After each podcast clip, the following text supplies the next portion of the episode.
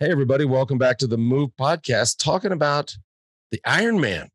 That's right, the Ironman World Championships, which I think there's a lot to talk about. It's really uh, unique this year. They they separated the the men's and the women's race. Of course, uh, the men's race was gosh a few weeks ago, and and the women's race was just yesterday in Kona. The men's race, of course, um, and we'll talk about the second part of the show was in Nice, France. The women's race uh, uh was in well where it always is in Kona.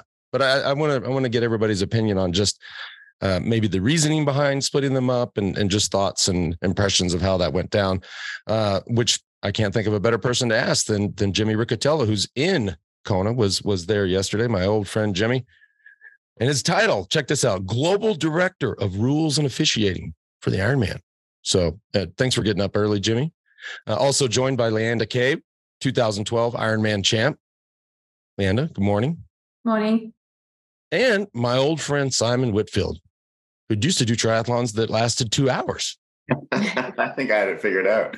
He's like, this is not so. This isn't that big of a deal. And and also, uh, for those who followed it for a few years, uh, my swim run teammate one year out there at uh, Orcas Island. Good Boy, time. Simon, you and I didn't. We we went.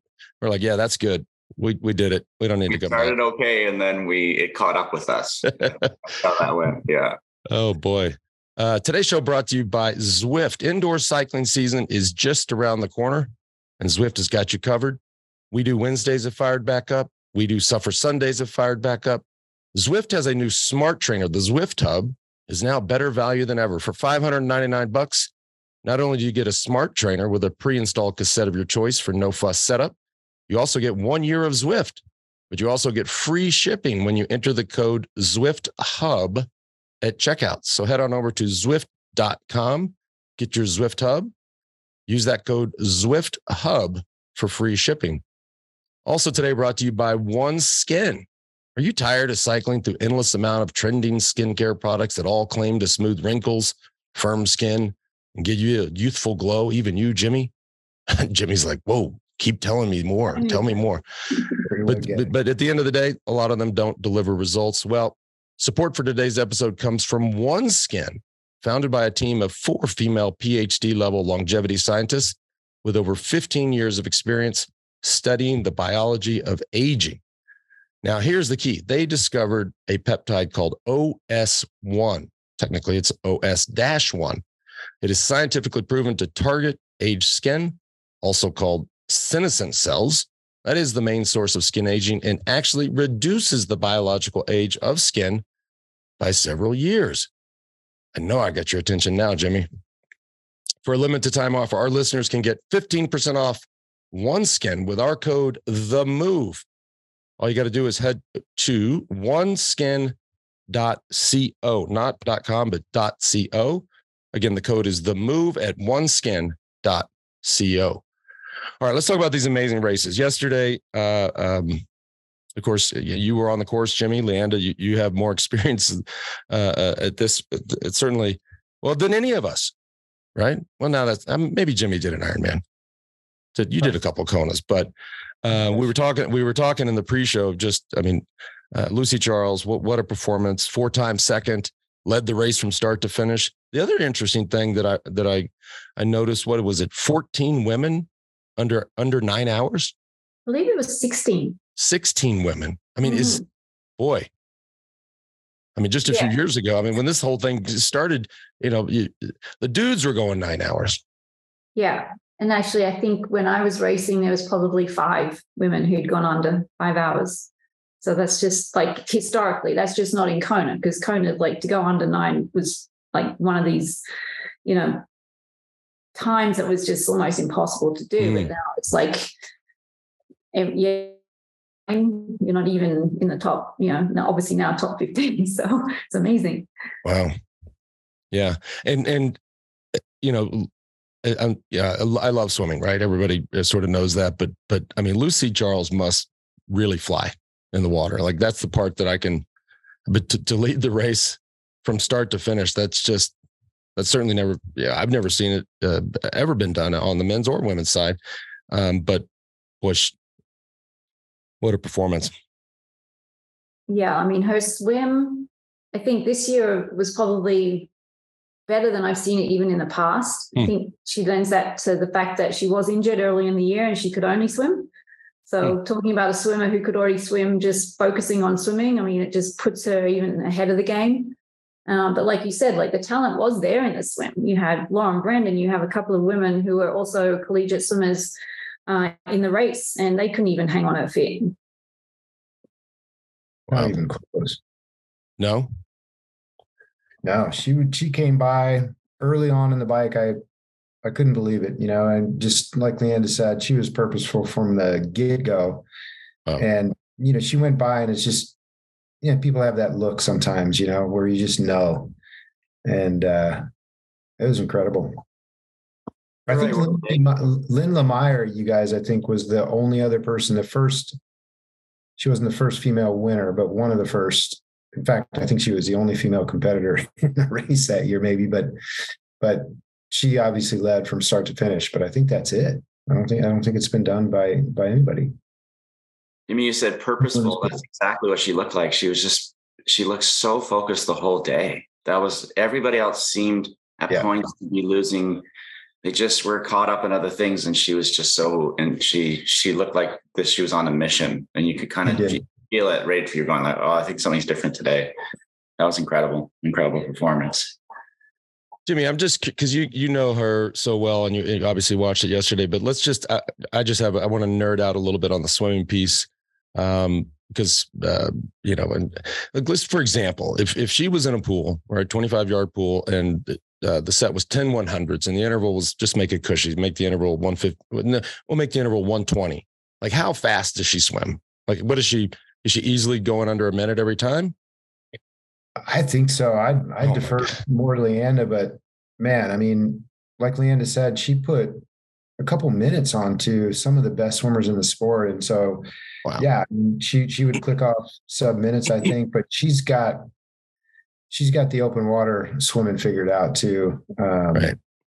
She was she was churning through the through the surf. Well, I think it's. I mean, not only do I want to nerd out on it, but I think for the folks who who are into triathlon or do tries or even just swim masters, uh, if they're if they're listening, you know, we we can all, I think, uh, understand just how fast that is. Right. I, I- I certainly look. I grew up swimming. I love swimming. I'm back in the pool again now. Uh, I certainly couldn't do that. That would be that. Just I think it puts it in context of just how fast these women swim. Yeah, I mean, she's, I mean, perfect in the water. Watching her swim is, it's not like she's even looking like she's swimming like at that intensity. Uh, and she's doing it for, you know, 1.2, oh, sorry, 2.4 miles. Um, but yeah, it's, it's incredible. And I think back to the days when I was racing, I mean, I came out of the water maybe second or third, pretty on, pretty much on average. And I could hit like one, one eight, one six, one eight in the pool Meters, meters. And yeah, so you just think like like Jimmy said, like she's close to that 60, 62 second mark per 100. Wow. And then and then uh, rode four and a, just over four and a half hours. Yeah, no, that's that's that's what I want to touch on because I mean, Yes. Tell us the about it. guys back in the day I was racing, that was what they were doing, you know, like it was like a 430 uh, ride for men, for men back in like, you know, we're talking like 12 years ago, but that was a pretty decent, solid ride. Now, like the women are clocking those times and not just, not just, uh, um, Lucy, we've got like a few girls who went in the three, 330 range um, in the race. Um, so it's like that's just this new standard. It's like Mm. incredible. She looked dialed too, didn't she? Her whole position and just how compact she was, and she just she's not moving around the bike. You you saw some of the other they were moving back and forth, and they looked uncomfortable and Fighting it. all tucked in there. It looked great. Yeah, to see the details that she's put into that, it's quite something. Did you feel like because she'd been injured for the year, she either was going to go one or two ways? She was going to do what she did because she's fresh and she's like ready to go, or she was going to be underdone. But I felt like going into that, I was like, oh, she either crushes this or she's not a factor. And she certainly, that was what a performance. I mean, when you break the record, that is the performance. So I think that was the big question mark, right? Like, what were we going to expect from Lucy Charles I mean, she'd had four seconds coming into this, injured for the early part of the year, not just a little injury, like a broken uh, metatarsal, I believe. And I mean, that's not an easy injury to recover from because you've got to take complete pressure off that foot. So it's no no running and pretty light cycling, if anything, right? So I mean, even I think she would admit like intentional coming into this race to to get to the the top of the podium. But what I love about Lucy is no matter what, like she's gone for the win. I mean, she's it took her five attempts to do it, but she went for the win and um, and there she is, like even with some misfortune earlier in the year. And I believe also I, I listened to an interview after the race and she was actually nursing a, an Achilles issue coming yep. into this race. So it wasn't like she was like super confident for the win, but nonetheless, she like she laid it all out there. Yeah, with with with the rumored Achilles injury, runs two fifty seven. Still yeah. after after blitzing the swim course, riding four thirty two twenty nine, comes home in sub three hours, wins by five minutes. No, sorry, three three minutes. Three minutes. Corey Bowden would do that, and you'd think, oh, just pure runner, pure yeah. runner. That's incredible. Two fifty seven, incredible there you go. You got Lucy break, you know, swimming like she does, riding 434 and then running 257 is incredible. And to think that Achilles injury all week, she'd be dealing with just that knowledge of thinking like my Achilles may or may not make it. So to mm. focus on that is just extraordinary. Yeah. What a performance. That's probably, that's one of those injuries. I mean, no running injury is, is pleasant, but the, I don't know, the Achilles is the, that's the one where you just I think running sucks in general. All right, let's just all maybe agree on that. But with the Achilles injury, it's just it's so nagging to think you got to, you know, how many steps in twenty six point two miles, and and not knowing if it's going to blow up, right? Mm. She started to hitch a little bit too, didn't she? 10k to go. She went from she there was a little bit of hitch started coming into that, and I thought, oh wow, you could lose that whole lead like that, but she didn't. She just kept trucking on. That was amazing. Be chased by Anna, amazing. Yeah. Yeah. yeah I mean, speaking of Annie Haug, like, wow, she did a PR marathon, broke the marathon record by, I think, three minutes to be 248, 248, 23. She ran. She, she beat, yeah, she beat Mirinda's uh, marathon record by two minutes, just over two minutes, 248. Yeah. And that's again, like that's back what men were running. now it's like the women are in this league. And not only that, like Annie was over 12 minutes down off um off Lucy coming into the run. I mean, that's a significant gap. I mean, if we're looking at in terms of distance, that's over the pace she was running two miles down off Lucy going hmm. into the run. And I think a lot of athletes, a lot of people coming that far down would probably count themselves out. But I mean, and Annie had a weapon. That's that's a run that you can, I mean, put in the record books for sure. Like that's amazing watching her, like that form, that run. I mean, it's that's the difference. You put Annie next to some of these other girls running, and it's like when she passed Laura Philipp in the run, like it, Laura's an amazing runner, but then you've just got someone even better, which is like these yeah, these girls are just oh, incredible to watch. Incredible to watch. And then we, you know, also I want to speak a little bit about like last year's winner, um, Chelsea. I mean, yep. Didn't have the race. I'm sure that she she wanted. I mean, she was over 22 minutes down off Lucy, but still managed to run herself into sixth place, which like these girls running up from those positions, like normally would count themselves out, but they're still able to get there and get up on, you know, in that top 10 place. Yeah. Chelsea had, she ran a 253. Mm-hmm. That even puts even better perspective what uh what she accomplished what Lucy accomplished there. To think that she only Chelsea only outran her by what three minutes? Uh four minutes. Four minutes. Mm-hmm. Wow. I remember back in the day, Peter Reid said to me, the the boys run under three hours, the men run under 250. Yeah, no, no. Anna, Anna runs under 250. That's just incredible. Yeah. Yeah. Laura Phillips, she looks so great. We were all watching Laura thinking, oh, wow, like that stride and just how strong she looked. And then Anna just ran right over the top of her. Wasn't even just ran, you know. Well, look, I mean, we're it, we're seeing some we're seeing people run fast these days, right? I mean, it's this not to get off the topic of Ironman real quick, but I think now, I mean, look what happened in uh, in the mar- marathon uh, just last week. I, I, think we now have to start really thinking about somebody actually running a marathon in under two hours, right? Now we're only 30 seconds off. You know, whether it's and there's been a lot of talk about new shoes and new shoe technology and and and um, you know all, all parts of it, whether it's good or bad, but it, it's here, and I suspect here to stay, and certainly was here uh, yesterday in the Ironman. But you know, people are running fast all over the world. My mm-hmm. goal as a little kid was to be the first under two hours. Do you think I still have a chance? I remember as a little kid thinking, I want to be the first person to ever run under two hours for a marathon. Okay, well, we'll, let's go around the horn. I, I want to go last, but Leanda, do you think Simon will run under two hours? what are the odds? I can run under two hours, just not for marathon. Exactly. put some wheels on those shoes of yours.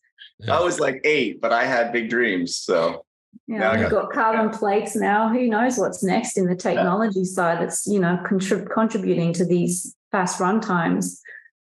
Yeah, and same goes for the bike. I mean, we're seeing it. You see it in the tour. You see it in professional cycling. You know, the, the time trials. These guys are, you know, they're going 55k an hour on uh, in the time trials. That was that was the speeds that we would go in the team time trial, maybe. Uh-huh. So the bikes, uh, you know, whether it's the frame, the wheels, um, the position, you know, that is obviously helping, but uh, that doesn't take any. You know, that's just that's that's dropping the times. Pretty amazing. What did you think of all the positions yesterday? There was so much variety, wasn't there? Was this like, you know, this new tuck position? I think yeah. I saw it first with TJ Tollakson back in the day. We all thought, you know, he was crazy. They, they thought he was crazy. Yeah. Yeah. Yeah. What was he doing? Yeah. And I also noticed, you know, they put bottles down their their vest or chest to kind of put a bearing, if you like, but technically illegal. But because they're, I mean, Jimmy can probably speak more to this, is that that because it's a bottle and they're using it, they can they're allowing it. Is that right, Jimmy? Uh, yeah, that's. I think that's why it's allowed in in for now. Um, the World By is is tolerant of it, but they they I've never seen a person aside outside of um, Taylor yesterday, just because her bottles weren't staying in her cage, uh, actually pull a bottle out of their shirt and drink from it. You know, they're mm. they're they are putting it down there because they feel like it makes them faster. Um, and most of the testing I've seen shows that it does. Um, but I don't I don't think that I don't think that's going to be allowed much longer. Hmm. Does it turn out to but, be dangerous if you crash with a whole bunch of water bottles? I, I think so. And and where do you draw the line? You know, people, people they're already using bottles that are shaped, you know, um, in a way that that could even further enhance that the aerodynamics. And I think they just, I can see them putting some limits on it, hmm. um, just like they did in cycling. You know, it's not allowed in cycling. Well, what so. they're doing, if you guys watch the summer, the tour, what they're doing is is now, you know, taking the race radio and and, yeah. and wrapping it with some, you know, extra tape yeah, to just to fill that up even more and, yeah. and mounting that on on their chest. Yeah. Yeah. Marginal gains. Marginal there you gains. go. Marginal gains. We got to talk that, about. We do have to talk about t- Taylor, our top American, fifth place. Um, just 11 minutes off. Look at these times; they're crazy. I mean, no, sorry, fourth place, Taylor. My bad. Uh, 8:35. I mean, that's we're talking about breaking nine hours. This that's way under nine hours. Yeah, talk about MVP Debut. for the day. Yeah. I mean, if there is one in triathlon, she's it. I had so much fun watching her. I mean, she was also very reactive with people around her. I saw her speak with you at one point, Jimmy, in the race, and that wasn't um, me actually, but uh, that wasn't you. It was my, it was my doppelganger. Interesting. but wasn't it amazing just to see such young talent? I mean, she's already qualified for next year's Olympics. She's already been a silver medal Olympian. Um, already won two world championships in the 70.3 distance and just stepping in there and a total long shot. I mean, sort of. Um, just coming in the Ironman completely green. And you could see it all over her face. She's like, what's going on? here But like, wow, I just had so much fun watching her and I, I, and relating to the fact that I was also in Kona for the first time doing my first Ironman, running my first marathon, and all these like kind of feelings and emotions came back. And I completely relate to, you know, falling apart on the marathon. It was uh, not unexpected from from Taylor, but also, I mean, still to to nail fourth place at, the, at those in that field with those times. Um, wow, 24 years old. I mean, yep. she's just gonna just go to a different level in her career. And after this, I think. Leanda, is it true that she decided last minute just to go over and do it because her mom was racing? I read that. Well, she qualified after racing Finland, right? So yeah. I think it was a one of those things. Well, why not? I yeah. think help because her mom was racing, like you said. From what I understand, she had a checklist of things to do this year. She made it through the checklist, and the deal was if she qualified for Olympics, won World Long Course, she wanted to go Hawaii and race with her mom, and she did it. And there was a lot of going back and forth, but I don't know. She looked at what she did. She's incredible. Hmm. So that yeah. athlete. How did mom, yeah, I think her mom finished, but yeah, yeah, I was gonna say how did mom? I'm kind of curious how, how mom did. but I don't think it matters. I think her mom was happy regardless. Yeah. it's a team effort. So cool. I mean, for, for those who've watched the event, it, it the one thing I do love so much, and of course I've never done it, but I love uh, races that are out and back, right? So you can see if you if you're truly competing and trying to gauge where your where, where your rivals are, it's it's very helpful. But race like this, right? You're out there with mom. Mom can see sees you go by. You see mom. I mean, it's it's it's cool. Or you see other folks on the course, whether it's the bike course, the run course, going supported each other. It's a cool vibe. It is a cool vibe, and and that that I think that's a big part of it. You know, yep. the the the everyday athlete, and Kona is a little different, right? Because most people qualify but it is cool to be on the same course at the same time with with the Simon Whitfield, with the Leanda Cave, you know, and um, that does add to the vibe for sure. That's our sport to a T, isn't it? My favorite races were the Bob's Lake Triathlon was a swim to from over here to over there-ish and back. And then you rode around the lake, but you weren't allowed on the bike until the last person was out of the water. I mean, that's like quintessential triathlon. Huh. Kona is amazing. I grew up watching it. I love it. But at the end of the day, I love the triathlons that are just the made up backyard version of it that, that we all kind of started with. And that's, uh, mm-hmm. uh, it's great to see it on the big stage. But at the end of the day, I think we did just those mm-hmm. little fun, unique triathlons that are the quirky, the quirky side of triathlon that we all love, I think is really, yeah. I think, I think that a lot of us can relate to back those days yeah. and you know, where it's moved and where we see it now. And I think that's kind of awesome. Um, and yeah, where it's going, who knows? I mean, at this point, it's I see there's new professional uh, Ironman Pro League, or that's something that's that was announced the week of. Um, I mean, a about time. Mm-hmm. what took them so long? Um, damn, missed that boat.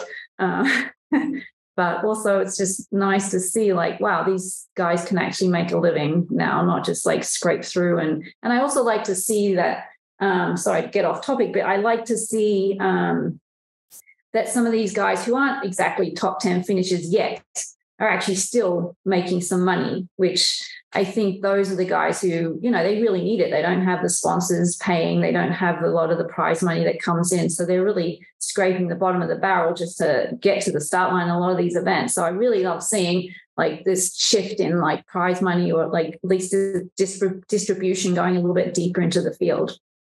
Mm-hmm. Exactly. There's a, there's a thousand people, a thousand Ironman Pro members. I was shocked. I, I, I learned wow. that. Um, that's a lot of to Leanda's point. That's a lot of a lot of pros. Well, before we get to the men's race, Jimmy, what was the just what was and and I look, I think it played out great, but what was I what was the thinking behind separating the the men's and the women's world championships? Well, I, I, mean, I'm not the boss, but the but I think the the the true primary reason is just to give the women their their day, you know. And right. the sport's gotten to the point where the, the the Ironman sport and the island itself, you know, there's a there's a a footprint there. You know, there's there's a finite amount of people we can we can put on that pier. Um, and I, I think the the women's only race was well received when it was a two day event, but we you know we we had issues. The the two day event here wasn't really sustainable um, with with the local community. Yeah, it's just it's a strain on the volunteers, the community, um, and you know. So I, I think it's a, how do we keep the how do we keep the women's only event um, and keep the keep the race in Kona and, and so it's moved to this kind of you know every year in Kona but alternating years um, men's and women's and it was cool man to see two, over 2000 women and a couple of couple of other little facts I learned that I thought were fascinating um, 100% finish rate in the swim we, we've never had that Oh wow! I, don't think it's ever happened at any triathlon, let alone Kona. Um, and then the highest overall finisher rate of any race we've had. You know, women's only event.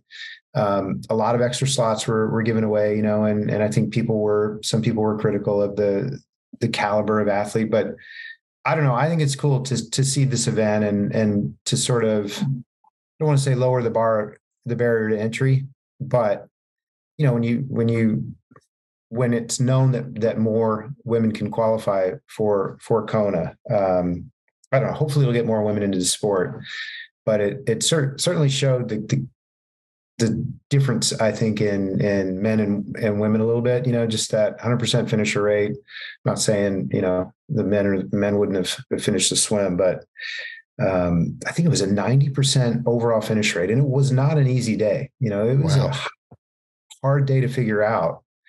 Um, but you know, uh, an event where lots of first time athletes were there because so many qualifying spots were available and, and yet we still had the highest finisher rate. So there's a lot of cool, the coolness going on. It's amazing. Separate from the, the amazing pro, pro women's performances. Yeah. Cool. I also loved, like, I guess uh, you're there, Jimmy, but I think we watched a lot of it on TV or, you know, and normally when you watch or in the past when you've watched it when it was the same day men and women racing on the same day you, the race didn't start to focus on the women until the men were through the finish line right? So we kind of got this tail end of the race. But i mean we watched all women all day just like the men's race all men all day. And it was actually really really well executed from a um, from a remote standpoint like watching it in you know in, on YouTube on on the live stream. Someone who loves the sport, I loved being able to watch the whole race, be so right. engaged in the women's race, and then same with the men. When it was the men's race, I wasn't trying to look two places. I was I got to watch just the men's race, and I that was great. I think one thing we should mention is Daniela, just that performance. Right. After all these years and all she's accomplished to come, but she finished fifth. And she got she was fifth, five, but she's won the race five times. At times, yeah, she was right in the thick of it. There, she tried to play a factor. Um, just a class, you know, she's a classy champion. That's the last Kona, like we saw. I was wondering. know, race his last in Nice, and now we watch, you know, yeah. these two legends, you know, race their last Ironman world champ. Not that I'm sure they're going to be removed from the sport altogether, but you know, it was a nice swan song to watch. You know, Daniela still like lay out a really strong performance. Is that her last one? She said that. Mm-hmm. Yeah. Wow. Yeah. Wow. Post race conference. I mean, hey, we've seen comebacks before, but you know. Oh, that's an end of an, an era. That's a, she's a great champion. So mm. good for her. Great career. Uh, let's jump into the men's race. But before we do, today's show also brought to you by HVMN. We often hear that fasting and exercise are good for the brain. HVMN launched the world's first drinkable ketone in 2017. Ketone IQ is their latest innovation on ketones with improved effectiveness, taste, and cost. It's no wonder that uh, HVMN supplies ketones to more than 60% of the teams in last year's Tour de France, rather this year's Tour de France, and has an active $6 million contract with the U.S. Special Operations Command. You can save 30% off your first subscription order of Ketone IQ. Just head on over to hvmn.com slash the move. Again, that's hvmn.com slash the move. also today brought to you by AG1. I start drinking AG1. I, I, I, make fun of myself all the time, but it's true. I just, I'm not great about fruits and vegetables and all the stuff that, you know, we're supposed to eat. Uh, but I found a little hack and my, my hack is AG1. Uh, it literally, it, it, it boils down to uh, really just me wanting to help uh, can take control of my health, uh, all for less than three bucks a day. It is the foundational nutrition supplement that supports your body's and my body's universal needs like gut optimization, stress management, and immune system support. AG1 is a supplement I trust to provide the support my body needs daily. And that's why they've been a partner for so long. I'm on the road. I'm here in Boulder for Parents Weekend for our daughter. Got my travel packs. I never leave home without it. Uh, head on over to drinkag1.com slash the move. Again, that's drinkag1.com slash the move. Check it out. Last one of the day, Helix Sleep. This is, uh, you know, like I just said, I'm on the road. I didn't have my Helix mattress. My sleep reflected it. All right. This is, uh, it's a uh, my Helix sleep mattress that I have back at home in Austin. Uh, is a fully customized mattress. You go on, you take the two minute quiz, you talk about your sleep, your characteristics sleep, your partner's characteristics of sleep, and they completely customize the mattress they also have 14 unique mattresses, luxury models, models, mattresses for big and tall sleepers, and even mattresses made for kids. Don't take it from me. Wired magazine and GQ uh, has also named it the best mattress on the market. Over 12,000 five star reviews. Helix Sleep is offering 20% off all mattress orders and two free pillows for our listeners. Go to helixsleep.com slash the move. That's helixsleep.com slash the move. All right, let's talk about the men's race this is this one now. Now we're getting into the the, the thing. I you know the men's race, of course, we just talked about the women's race held in Kona. The men's race held in Nice, which of course is a triathlon that's been around forever. Right. This is and this is a very special part of the world for me personally. That's where I lived when I raced all those years. And I, I think I think people people ask me all the time, where is the best bike riding in the world? Right. They want you to uh, you know who knows what they want you to say or what they think but uh, i think the south of france has the most epic and most beautiful bike riding in the world. I really do. And that's always my answer. So, um, but uh, yeah, I mean, so they brought the, and actually, it's a great question, Jimmy. When, when back when Mark Allen was winning the, the, um, it wasn't, it was just the long distance world championships. It was in these, I mean, this is going back to the early 80s. Yeah. The event's been around forever. I, I even did it once. That's how that's how far back it goes. Um, didn't do very well, but I did do it. It, yeah, it's it's definitely a, a, a monument for sure in our sport for all those reasons. The the, uh, I mean, just the venue is to me is like the the perfect triathlon venue, and uh, obviously I'm partial to the mountains and uh, that terrain too. So eight eight thousand feet of climbing on the bike course. No, it's a real deal. And that's, that's that's that's that's for real.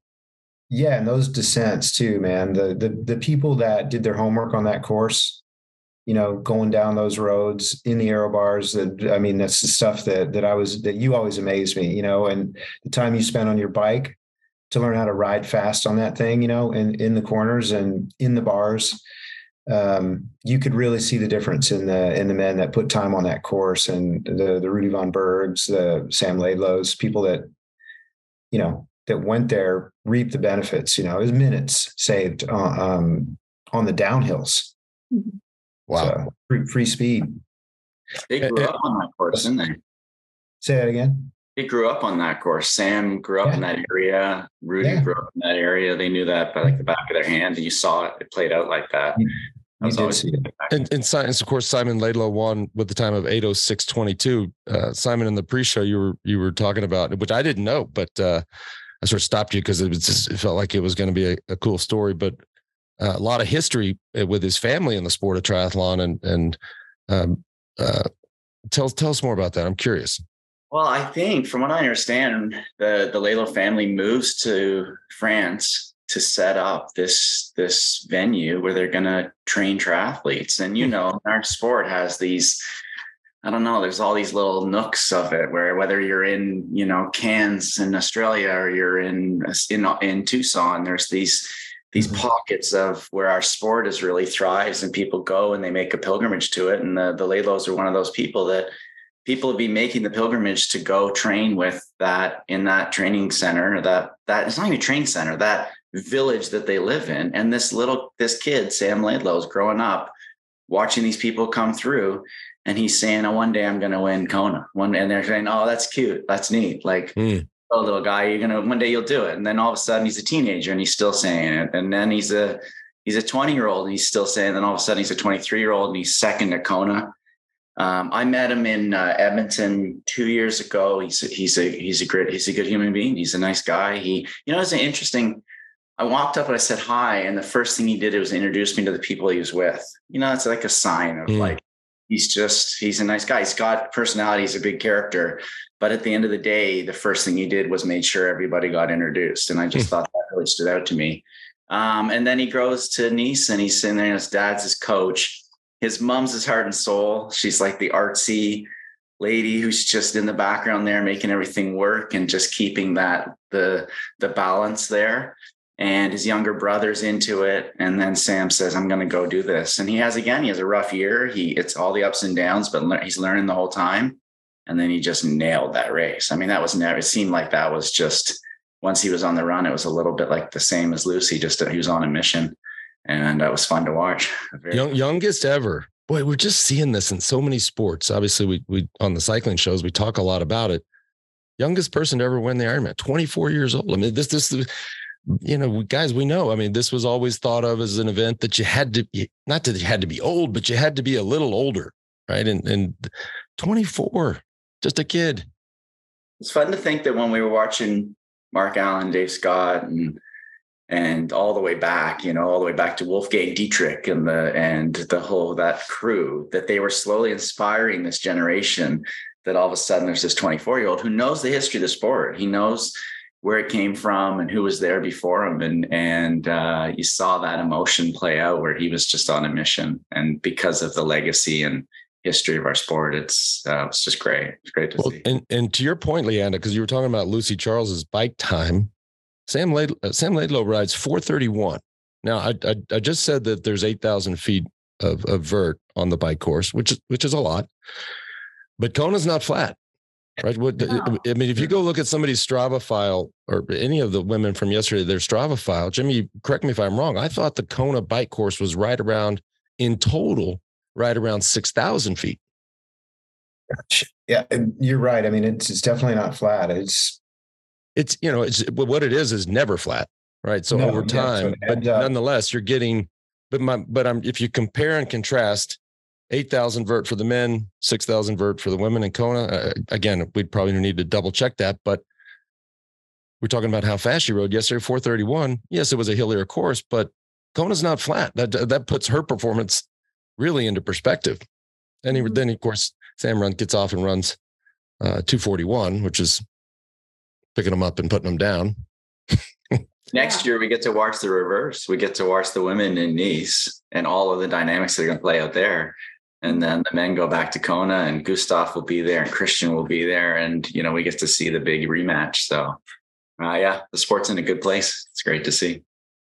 Mm. yeah it's it's hard to like Lance as you were saying like the, the, you know having the two races in two different locations you can't compare apples to apples here like we used to in the past when they were racing on the same course. And even the course itself like last year it was like different days, but the same course. But like Jimmy can tell you, the weather can change, you know, on a dime in Kona itself as well. So, you know, there's these variables which make it different, difficult, sorry, to um, to compare each race, um, like the male versus the female in terms of times. But I've raced that course in in Nice, and I can tell you, I think my time there was at least an hour slower than my best Ironman, just because that course technically it's difficult. It's not so like Kona is not a technically difficult course. It might have the elevation gain uh, that you mentioned, but um, those descents, I mean, yeah. I'm a good descender, but I got my ass whipped on those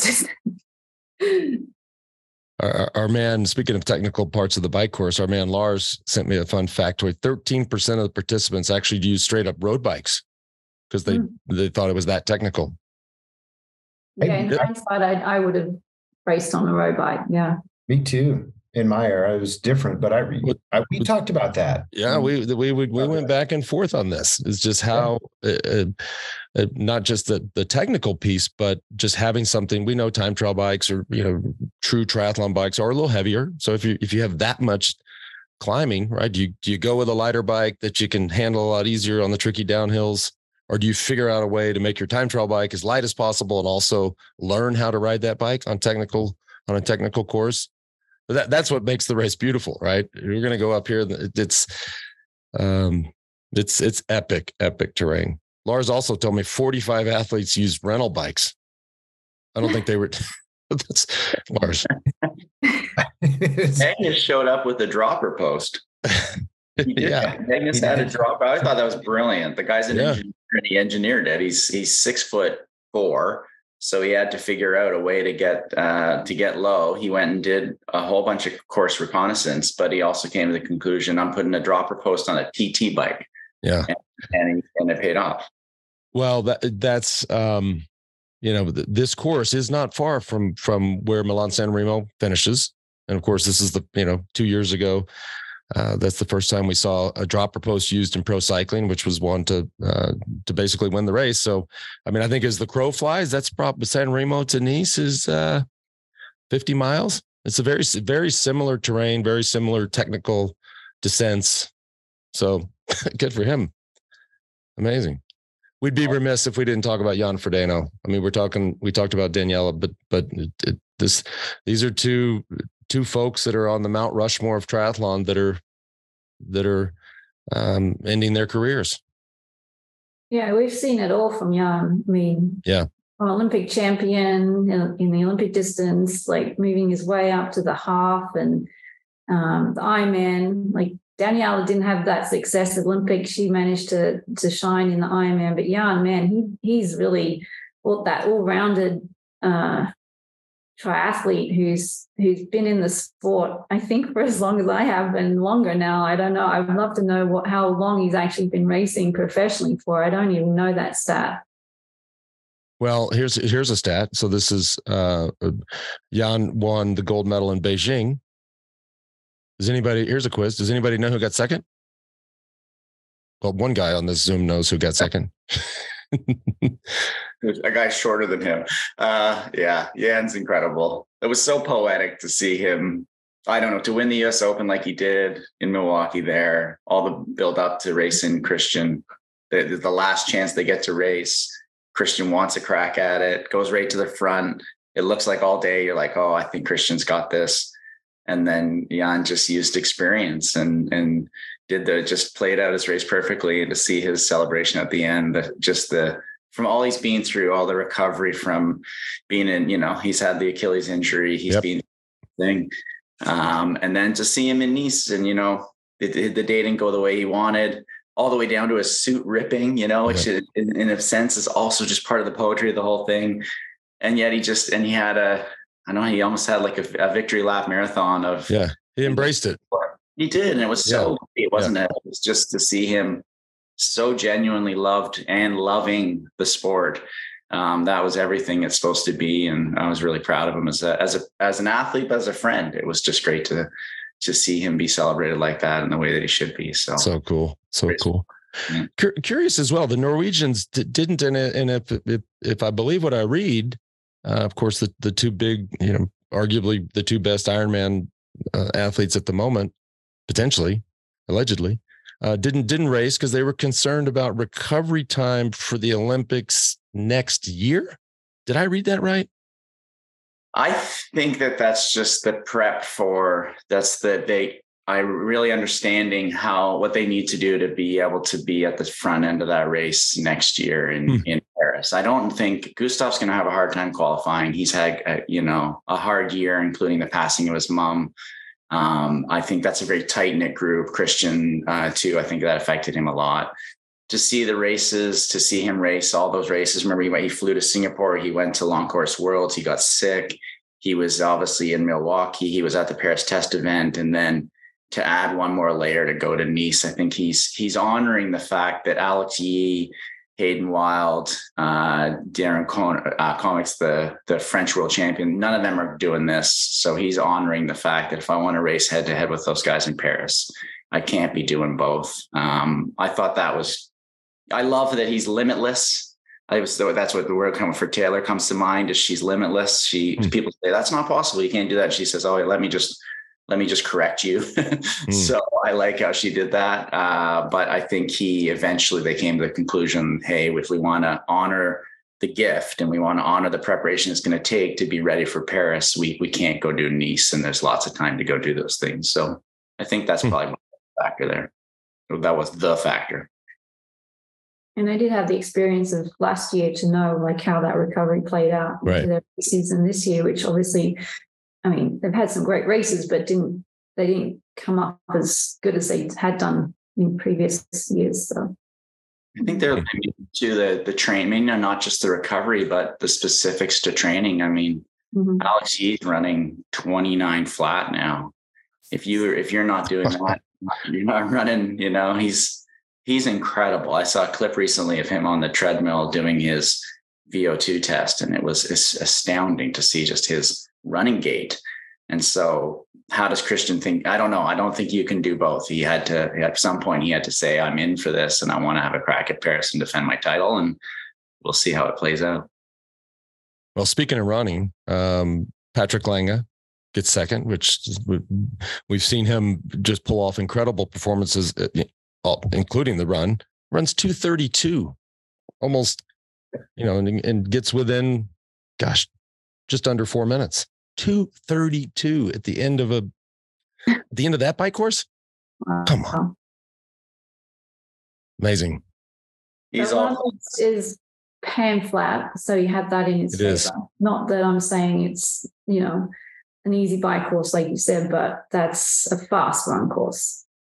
Jimmy, how what were the temps like on race day? It was good, really good weather. Yeah, yeah. it was it was be perfect temperature.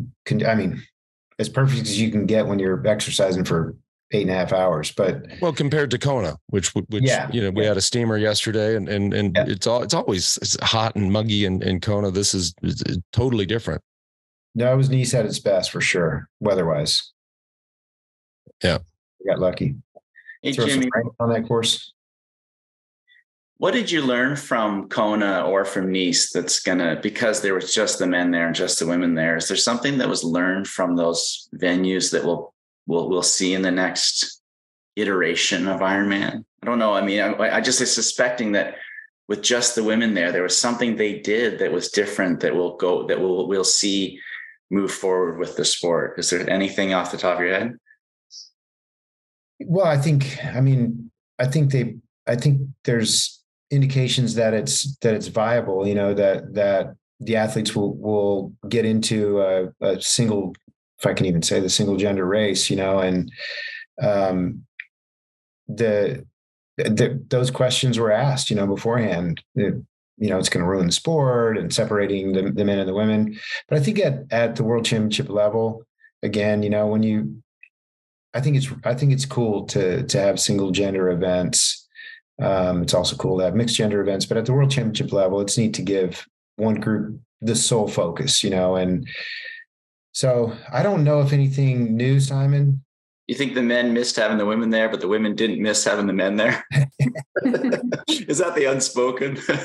it was it was interesting to see.